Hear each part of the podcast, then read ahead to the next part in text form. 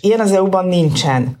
Tehát az, hogy mondjuk Ukrajnával mit kezdünk, az, az EU túlmutató döntés. Egy ilyen döntés elől nem futamodik meg senki, vagy ha igen, akkor annak visszhangja van. Ahogy az Ukrajnával kapcsolatos döntés megvétózása ráégett volna Orbán Viktorra, úgy, úgy ez, a, ez a lépés is rá fog égni.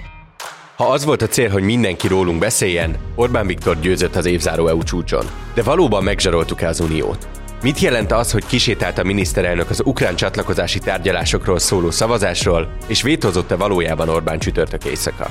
Kollégám Gyükeri Mercedes a helyszínről követi a csúcsot, a mai adásban Brüsszelből jelentkezik be, hogy elmagyarázza, mi is történt az elmúlt 24 órában. Én Nagy Iván László vagyok, ez pedig a Fülke, a HVG közéleti podcastja. Merci, köszöntelek az adásban, így a távolból. Szia Iván, köszöntöm én is a hallgatókat. Milyen a hangulat most Brüsszelben?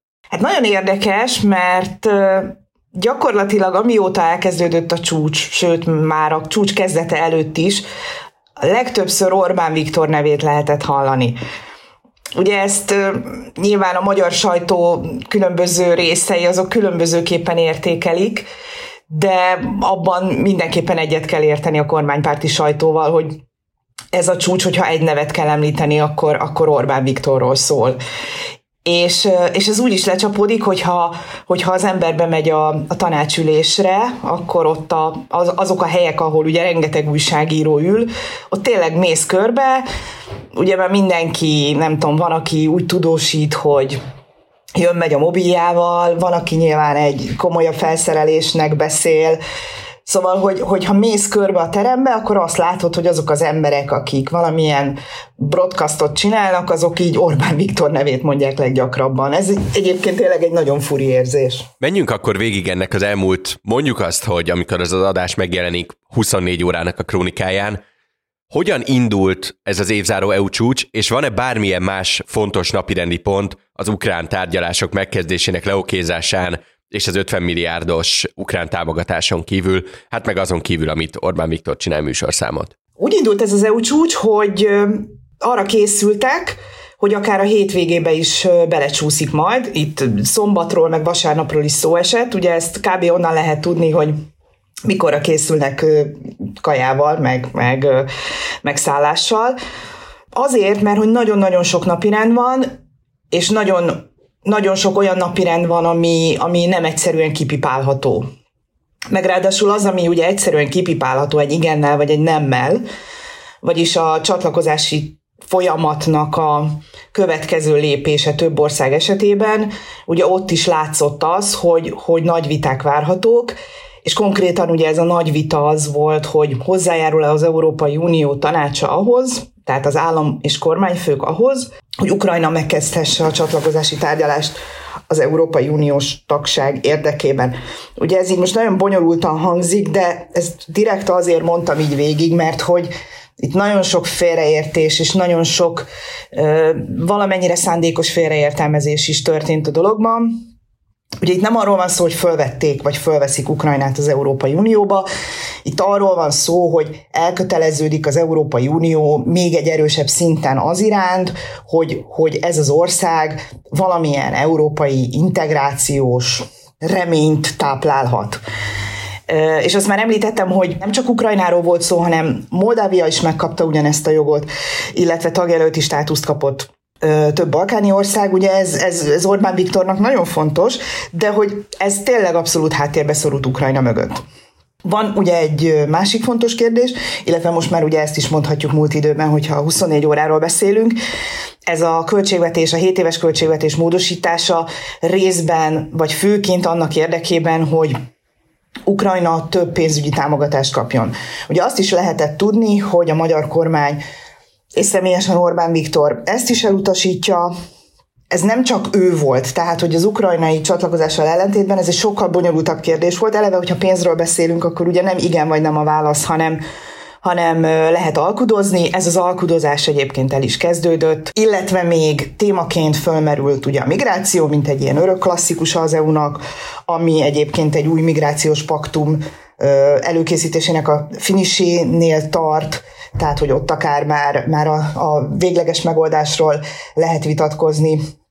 illetve az állam és kormányfők napirendjére kerül a, a, az izraeli-gázai helyzet is, Na és ugye az elején azt mondtam, hogy, hogy félő volt, hogy ez nagyon elhúzódik, most úgy tűnik, hogy a második napra csak ez az utolsó pont maradt, mert a, az előzőknél született valamiféle megállapodás, vagy pedig arról döntöttek, hogy nem döntenek. Orbán ugye úgy ment ki Brüsszelbe, hogy kvázi megzsaroltuk az uniót, Gyakorlatilag az volt a kommuniké, hogy ha feloldják a pénzeket, akkor nem állunk az ukrán csatlakozási tárgyalások útjába. És még az ukrán vita előtt kiderült, hogy fel is oldottak 10,2 milliárd eurót az zárolt forrásokból.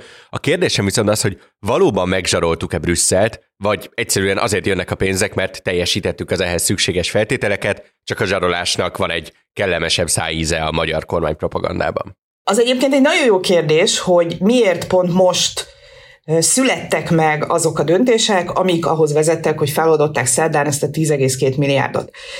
Tehát ugye tudjuk, hogy itt az utolsó két lépés az egy rendelet elfogadása volt, illetve egy rendelet módosítás elfogadása volt még a múlt héten, illetve a keddi záró szavazása egy törvénynek, amiben szerepelt az a passzus, amit várt az Európai Bizottság. Ha ezt elfogadták volna mondjuk októberben, akkor októberben oldották volna föl ezt a 10,2 milliárd forint, ö, bocsánat, eurót, ez, ez így biztos, hogy sokkal drámaibb volt, és nyilván lehetett azt mondani, vagy azt látni, hogy itt valamiféle alkuról van szó. Történt ugye még a parlamenti szavazás idejében egy nagyon érdekes nyilatkozat, ugye Orbán Balázs a, a miniszterelnöknek a politikai igazgatója arról beszélt, hogy akkor járulunk hozzá Ukrajna támogatásához, hogyha a teljes, majdnem 30 milliárd eurós zárolt pénzt megkapjuk. Ugye ez azért fontos a kormány szemében, mert hogy nagyon sűrűn emlegetik azt is, hogy hát milyen dolog az, hogy itt van egy tagország, Magyarország, mi nem kapunk pénzt, bezzeg Ukrajna, igen, pedig hát sokkal korruptabbak, mint mi. Ehhez képest egyrészt az Európai Bizottság közölte, hogy szó se lehet arról, hogy hogy a 10,2 milliárd eurón túl most más pénzt is felszabadítanak. Ugye többféle eljárás fut, erről nagyon sokat írtunk, tehát, hogy azt mondták, hogy akkor most tényleg érjétek be ezzel, a többiről meg majd még tárgyalunk. Viszont amikor Orbán Viktor megérkezett a csúcsra, akkor amikor külföldi újságíróknak nyilatkozott, akkor mosolyogva azt közölte, hogy mi aztán nem kötünk össze ukrán ügyeket magyar ügyekkel. Vagyis ott már azt igyekezett láttatni, hogy mi aztán nem zsarolunk, és mi, mi nem kötjük össze ezt a két kérdést.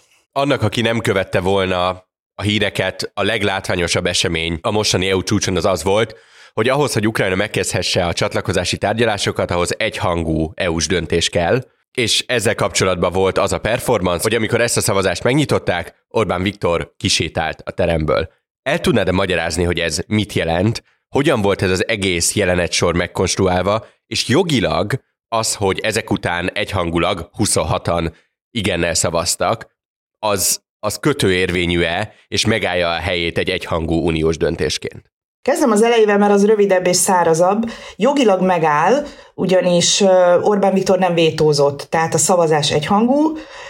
A jogi aktus az ugye maga az a határozat lesz, amit az Európai Unió tanácsának résztvevői egyhangulag aláírnak, és ugye minden jel arra mutat, hogy ezt a határozatot Orbán Viktor is alá fogja írni, vagyis nem vétózott, nem vett részt a szavazáson, de úgymond hallgatólagosan elismerte ennek a szavazásnak az eredményét. Ami a performance-t illeti, ugye az európai csúcsok azok úgy zajlanak, hogy hogy nyilván egy nagyon szűk kör van ott benne a teremben, tehát maximum a miniszterelnök, illetve a serpának nevezett segítőik. Nem készül erről jegyzőkönyv, semmi. Tehát, hogy így, ha hiszünk a mesékben, akkor elképzelhetjük azt, hogy győzködték, győzködték, győzködték, és akkor egyszer csak így felállt és kiment vagy kizavarták. Ennél sokkal jobban megkonstruált dolog volt. Valamennyire így a nemzetközi sajtóból lehet visszafejteni, hogy mi történt. Azt mondják, hogy a csúcs előtti egyeztetéseken beszélték azt meg, hogyha ilyen szinten padhelyzetbe jut a dolog, tehát hogy Orbán Viktort nem tudják meggyőzni, akkor is ö, szülessen meg a döntés, viszont akkor eljöhet az a pont, amikor azt mondják Orbán Viktornak, hogy akkor ne vegyen részt a szavazáson. És az anekdoták szerint ezt a döntést, vagy ezt a felkérést végül Olaf Scholz német kancellár hozta meg, tehát hogy ő volt az, aki felkérte Orbán Viktort, hogy akkor hagyja el a termet. Szerinted végül miért döntött ő Orbán Viktor emellett a megoldás mellett? ez egyszerűen kipipálása annak, hogy ő technikailag nem szavazta meg, és ezt el lehet adni, tehát egy ilyen szavazott is, meg nem is? Igen, ez egy nagyon jó kérdés, és nyilván, nyilván sokféleképpen lehet láttatni a dolgot. Ennek a lépésnek szerintem a konstruktív olvasata az, hogy azért Orbán Viktor is tisztában volt azzal, hogy ez egy olyan szimbolikus lépés, amelyik, amelyiknek a meghozatala az, az nem odázható el, és hogy valószínűleg ő nem vállalhatja fel azt a felelősséget, hogy ez így, ez így ráég. A dolog másik olvasata viszont az, amit érdekes módon a csúcs előtt a kormány sajtó meg a kormány nagyon nem emlegetett, azóta viszont előszeretettel, hogy itt nem arról van szó, hogy felvették Ukrajnát. Tehát ez egy nagyon hosszú folyamat, ami gyakorlatilag végtelen ideig eltarthat, mert semmilyen időkorláta nincs. Ugye mi is, ha emlékezhetünk arra, hogy hogyan zajlott a magyar csatlakozás, rengeteg jogi, politikai, gazdasági feltételnek kell megfelelni, ami, ami egy nagyon nagy feladat, ami nyilván ebben segít az EU, de hát ez Ukrajnára hárul. Tehát, hogyha arról beszélünk, hogy mondjuk Ukrajna korút, vagy Ukrajna nyelvtörvénye nem felel meg annak, amit mi szeretnénk, mi vagyunk abban a pozícióban, hogy elvárhatjuk, hogy feleljen meg. Tehát, hogy itt nem arról van szó, hogy Ukrajna diktálja a feltételeket, hanem továbbra is az Európai Unió diktálja a feltételeket. Ezt Orbán Viktor pontosan tudja. És azért mondom, hogy az az érdekes, hogy azóta ugye a reggeli rádió nyilatkozatában is már előjött, hogy hát mi ezt millió ponton megakaszthatjuk. Innentől ugye van egy olyan cezúra, amikor azt mondod, hogy oké, okay, de akkor könyörgöm, mi történt eddig? Mi történt a csúcs előtt? Miért kellett ezt annyira elutasítani? Azoknak, akik nagyon szeretik a politikai metaforákat, mit tudnál mondani? Az, hogy Orbán Viktor kisétál ebből a tárgyalóteremből, az annak a szimbóluma, ahogy Magyarország is szépen lassan kisétálhat az EU-ból, vagy pont az, ahogy kiment, és ami ennek az egésznek egy ilyen konstruktív gesztusa, hogy orrod befogva is, de nem fogok keresztbe feküdni a tényleg az egész EU egységének fontos dolgoknak, az inkább azt mutatja, hogy oké, okay, renitenskedhetünk mi bármit, de azért az egységben benne maradunk. Én inkább az utóbbit látom, illetve azt, hogy azért Orbán Viktor tökéletesen tisztában van azzal, hogy Magyarország mekkora, és mekkora a súly ebben az unióban. Tehát lehet, lehet hangoskodni, meg lehet renitenskedni, de hogy igazából itt nem arról van szó, hogy mit tudom én, Németország nem akarja. Ha Németország és Franciaország nem akarná, akkor nem lenne. Ha Magyarország nem akarja, akkor lehet erről vitatkozni, végighallgatják, lehet, hogy nem is jut sehova a döntés, de a többség aztán végül akkor is le fogja nyomni a torkán, amit, amit akár nem szeretne. Menjünk tovább az idősíkon. Mi történt ezt követően éjszaka?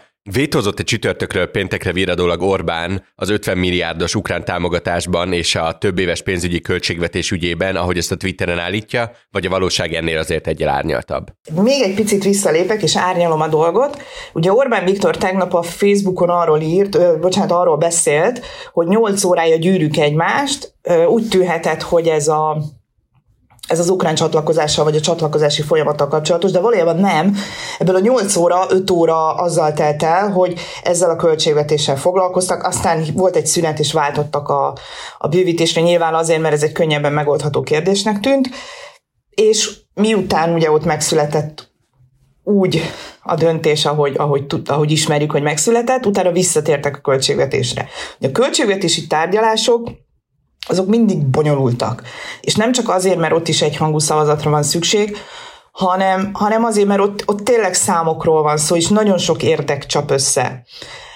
Ez egy viszonylag egyszerű dolognak tűnik, Ugye itt arról van szó, hogy, hogy különböző célok miatt hozzá kell tenni pénzt. Pluszban ugye hozzájön még az, hogy, hogy Ukrajna támogatása, támogatása iránt elköteleződött az Európai Unió, de ugye erre is erre is kell forrás biztosítani vagy visszanemtérítendő támogatás, vagy hitel formájában. És ugye itt nem csak arról beszélhetünk, hogy igen vagy nem, hanem arról is beszélhetünk, hogy mekkora ez az összeg. Na most már tegnap délután azt lehetett hallani, hogy ez az 50 milliárd eurós keret, ez 22,5 milliárdra csökkent a tárgyalások során. Nagyon nehéz itt kiigazodni, hogy, hogy ki kivel van és, és mekkorák a számok, úgyhogy én sem nagyon akarok ebbe belebonyolódni.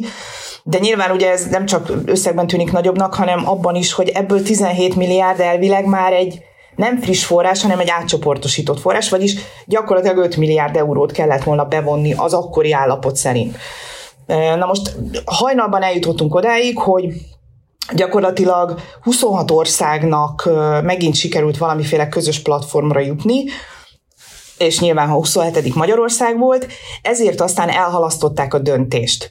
Ezt technikailag blokkolásnak hívják az EU-ban, Ugye ezzel szemben van a vétó, ami azt jelenti, hogy hoznak egy döntést, és van egy tagország, amik, amelyik a döntéshozatalnál azt mondja, hogy döntéshozatal idején azt mondja, hogy nem.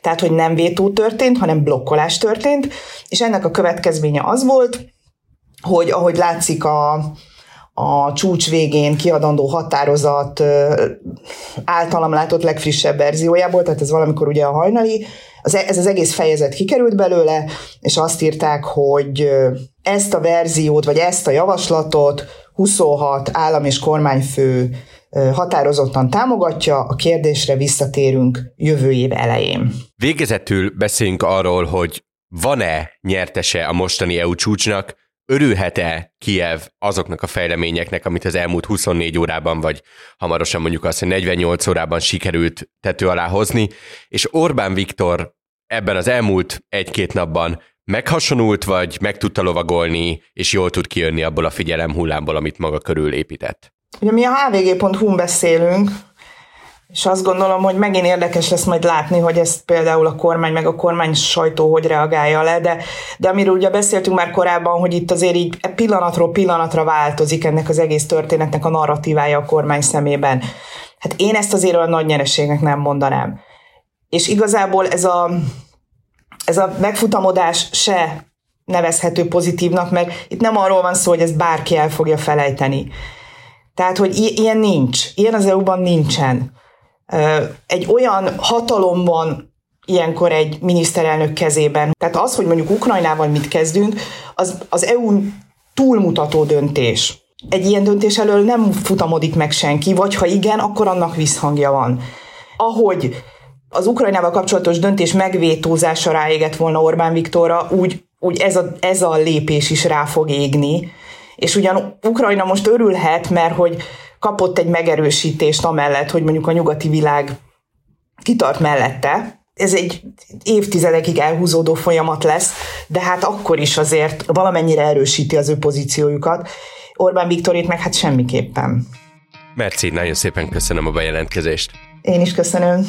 A hallgatóinknak pedig köszönöm szépen a figyelmet. A Fülke hétfőn rendhagyó formában folytatódik. Iratkozzanak fel a HVG podcastokra és a YouTube csatornánkra, kapcsolják be az értesítéseket, és nem maradjanak le se erről, se a további adásainkról.